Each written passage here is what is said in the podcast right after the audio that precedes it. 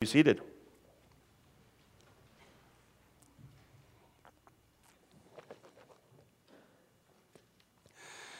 Today, we are going to take a look at that lengthy passage of Scripture that we just read. And it kind of sums everything up thus far. It kind of goes back to the very start on chapter 1, and it brings us full to a point where we're going to look at what Peter preached. He preached about one word justification. Ooh, there's a big word. There's a, there's, a, there's a confirmation word right there, right? Well, guess what I brought today? The Luther Small Catechism. And we're going to peruse at least the definition of justification. Justification, found on page 153, is this the gracious act of God by which a sinner, for Christ's sake, is declared righteous, without guilt, and free from condemnation. Let's put it into everyday words. Found not guilty. Okay? That's what it means. Found not guilty. Justified justification. And that's what Peter is preaching. And when we look at this whole sermon, the most beautiful, eloquent sermon of a fisherman, of the guy that denied knowing Christ, of the guy that was just a normal guy.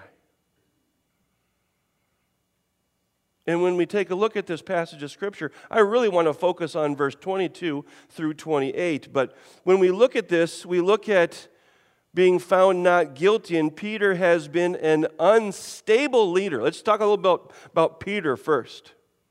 He's been unstable. He's been an unstable leader during Jesus' ministry, and he's letting his bravado, his, his, his, his, his manhood, be his downfall even denying that he knew Jesus back there in John chapter 18. But guess what? What does Jesus do in John chapter 21? He forgives him. This was a new concept to Peter. Peter was humbled but most but but but bold in his, in his in his in his confidence came out from the holy spirit when he was given the holy spirit. He was he was made a, a very powerful and dynamic speaker. Have you ever felt as if you've you've been so bad? Uh, let me just ask you uh, that you've been so bad or have messed up so but so much that god could never forgive you? Or he can't use me? Anyone ever feel that way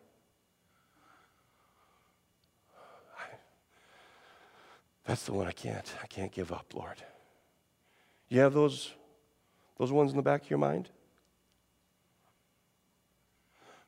Because, you know, we talk about bringing the sins to the altar. And you hear me say, when you receive the body and blood, which is the true body and blood, that all your sins are forgiven. You hear me say it, right? I don't just do that, you know, just because I like to hear myself talk. I do enough of that. But what it is, it's, it's true. It's from Scripture directly. He has now bestowed upon you his holy body and blood, whereby he has made full satisfaction of all your sins. Peter, who walked and talked with the man, who was called out, Peter Drop your stuff and come on. I'm going to make you fishers of men. Right? That's Peter. That went with the Lord hand by hand. And then when it got bad, mm, mm, I don't know. Do we have those sins? Well, I gave most of them, but I got that one. This is, this is the one you can't forgive. Do you have that one? Maybe you have a whole bag full. These are super bad. I can't let you have these, Lord.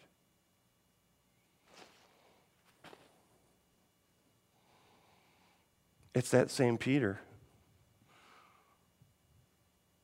who stood up boldly and proclaimed the gospel. Peter tells the people they should listen to the testimony of the believers because the Old Testament prophecies concerning Jesus had been entirely fulfilled in him.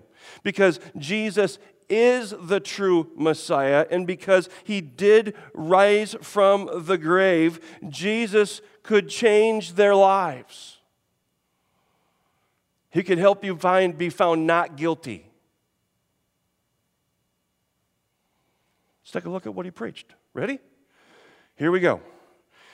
We're jumping down to verse 22 and 23.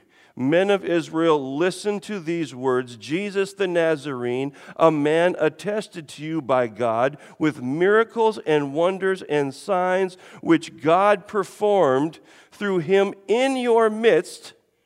Just as you yourself know, this man delivered over by the predetermined plan and foreknowledge of God. And you nailed him to a cross by the hands of godless men and put him to death. Ow. Can you imagine that sermon? You low down dirty rat. All of y'all. Probably didn't have a southern twang to it. South Judea? No. He got up and said, It's you. Guess what, church? It's you. It's me. Peter, the one that stood up and was the worst of the worst, is now standing up and telling them, You are bad. You killed him. You nailed him to the cross. You marched him through the town. You whipped him. You beat him. You allowed this to happen because you're a sinner. You're found guilty. guilty as charged. Can you imagine that sermon? Guess what? He's not going to get on TV. Not with that message. You just called everybody out. You just call us a bunch of murderers, bunch of hypocrites, bunch of slander, philanderers, slanderers, slander, whatever mean people. You just committed the ultimate sin. The sin that when we were given the law by Moses, you couldn't even do any of them. He's talking to not just a couple people, he's talking to the whole Jewish nation and the Roman government because they're all found guilty. Every single one was found guilty. Everything that happened to Jesus was under God's control, but his plans were to never dis, di, disrupt, uh, his plans were never disrupted by the government or the Jewish officials. This is a specifically comforting to in those facing oppositions during the time of the early uh, uh, of the early church. They knew these things is what i'm saying. And they knew that things happened and they witnessed it. As we read further they witnessed everything. Can you imagine john? Can you imagine? This is john. John's sitting there too. The one who said Take care of my mom. Brother, this is your mother. Mother, this is your son. And Peter's telling John the same thing. He said, You nailed him to it, you killed him. It wasn't just a couple people he was talking to.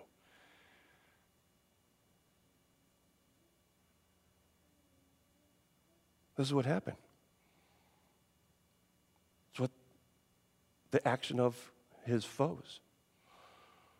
We are his foes. We are found guilty. His predetermined plan. What was his predetermined plan? We all know the verse. We've said it a lot. John 3 16 and 17. For God so loved the world that he gave his only begotten Son, that whoever believes in him should not perish but have eternal life. For he did not send his Son into this world to condemn the world, but to save the world, to find it not guilty. He's, he's, he's preaching out of experience. And I love that. You've been around me now for a year and a half. You know I like to talk about experiences. Almost, every, well, no, not almost. Every sermon happens on Sunday morning when I'm preaching, and there is a lot of the week that has happened in it. Why? Because it was lived and it's real. Here, Peter's doing the exact same thing. He saw this whole thing. He saw that everything happened from the beginning to the end. He saw him even to the point where he saw him raise again from the dead and then ascend into heaven. Amen, sister. But you know what the next thing is he talks about? He talks about being filled with the Spirit. The only reason I can say this is because the Spirit lives inside of me. The only way that this can be me, Peter, fishing man guy, stinky, weird, kind of short, grizzly. I'm thinking he was short, grizzly, kind of chunky. You know, that's just my own thing. That's just me. Yeah, I inserted a few things, okay? Whatever. You've read books where you think of somebody and go, and then you see the movie and go, that's not him. Mm-mm. Ponyboy Curtis does not look like that. Some of you haven't read The Outsiders or seen the movie. I have them both. You can read them.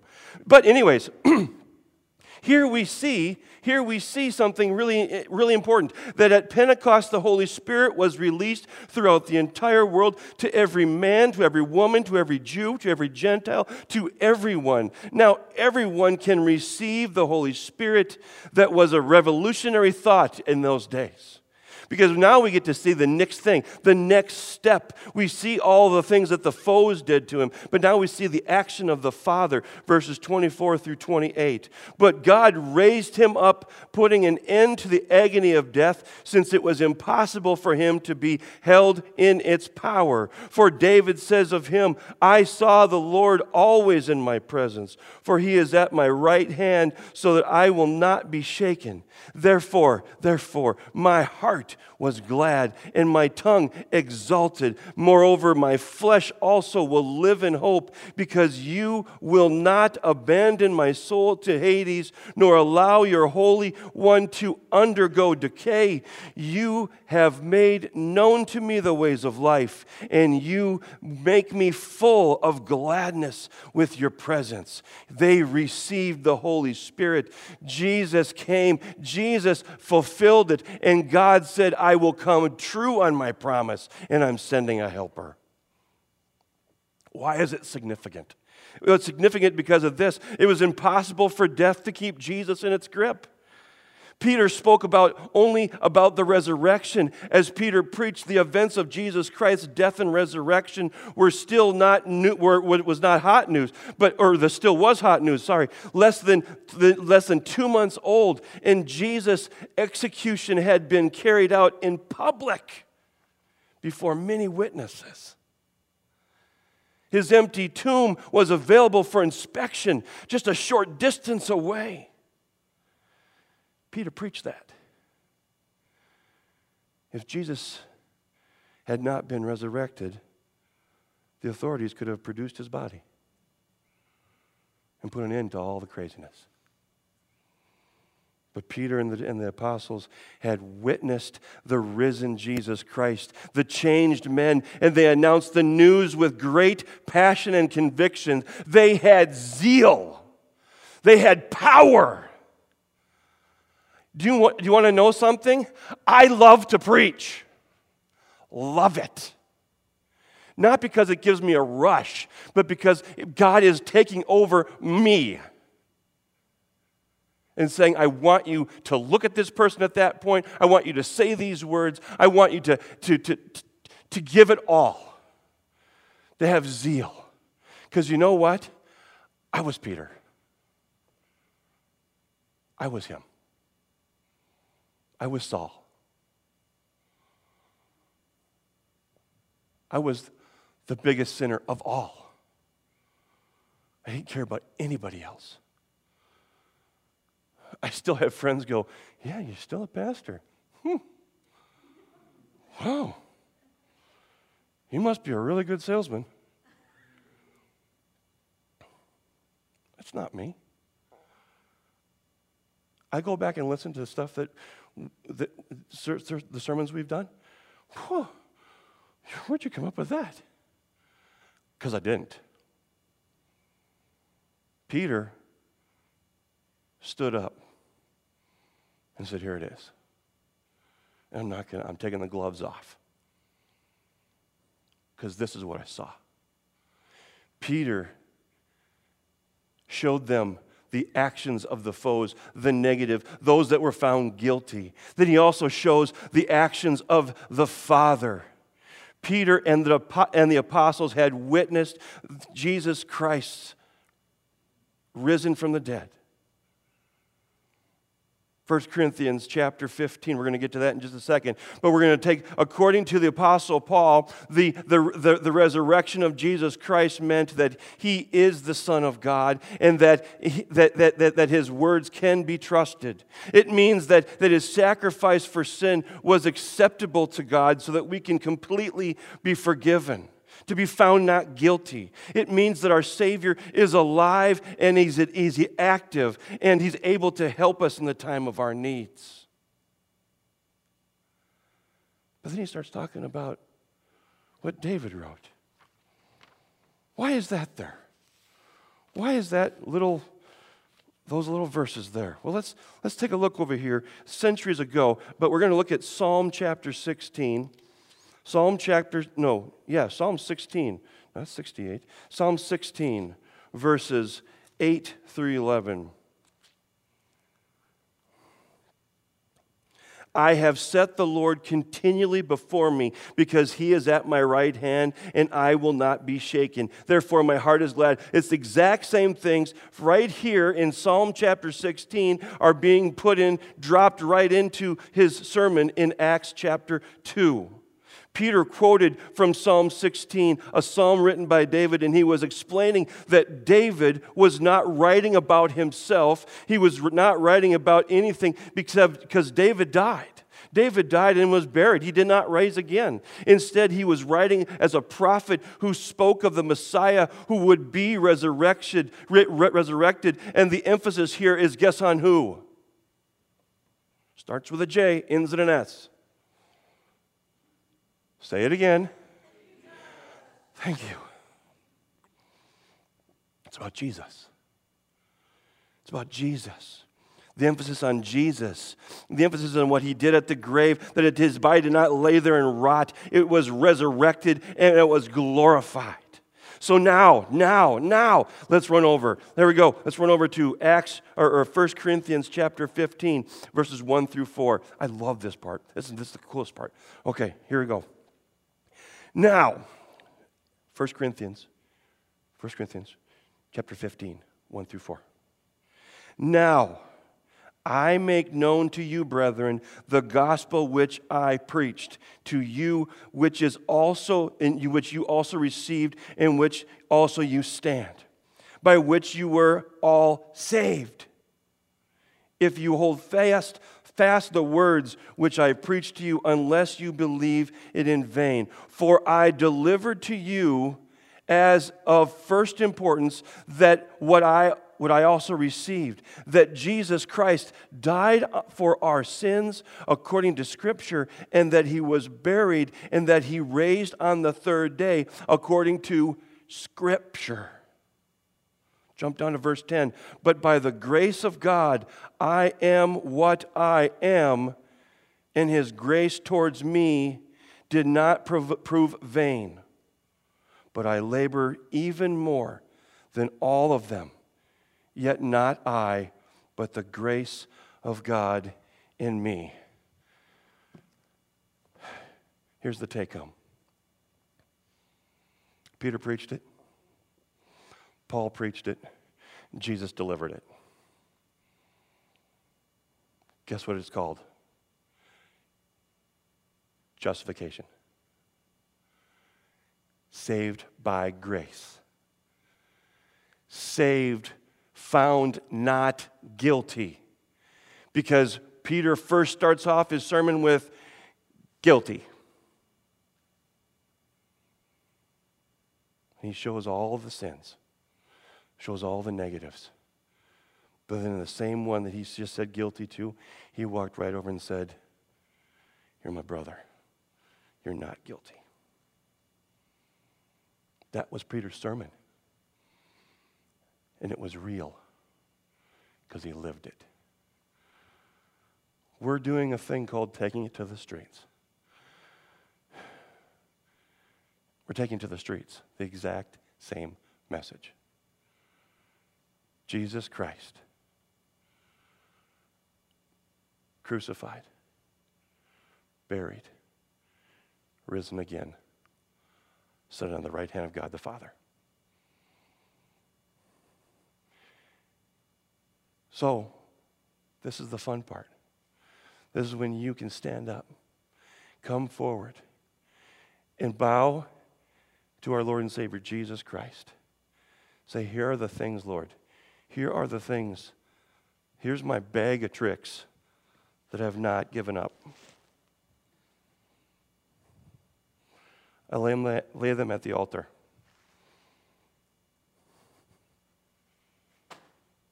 And I'm not going to pick them up, they're yours. That's what you get to do next. If you have those things in your heart that you know you need to confess, we talked about this today in confirmation. The circle of, of, of the circle of life is really what it is. Right with God, starting the rebellion, completely wrong with God. Repentance, restoration. Come be restored. Come be found not guilty. Give your heart to Jesus Christ. You hear it? Let's pray. Father God. Father God. Lord, I love you. Lord, I am sorry for the things I have done, for the, the, the, the sins I commit. And Lord, I lay them at the altar and I say, please, Lord, forgive me. And I know that you say in your scripture that if I believe and ask for forgiveness, you will forgive. And so, Lord, I'm asking now that you wrap your arms around me and love me right where I'm at and find me not guilty. In your precious holy name I pray. In Jesus' name, amen.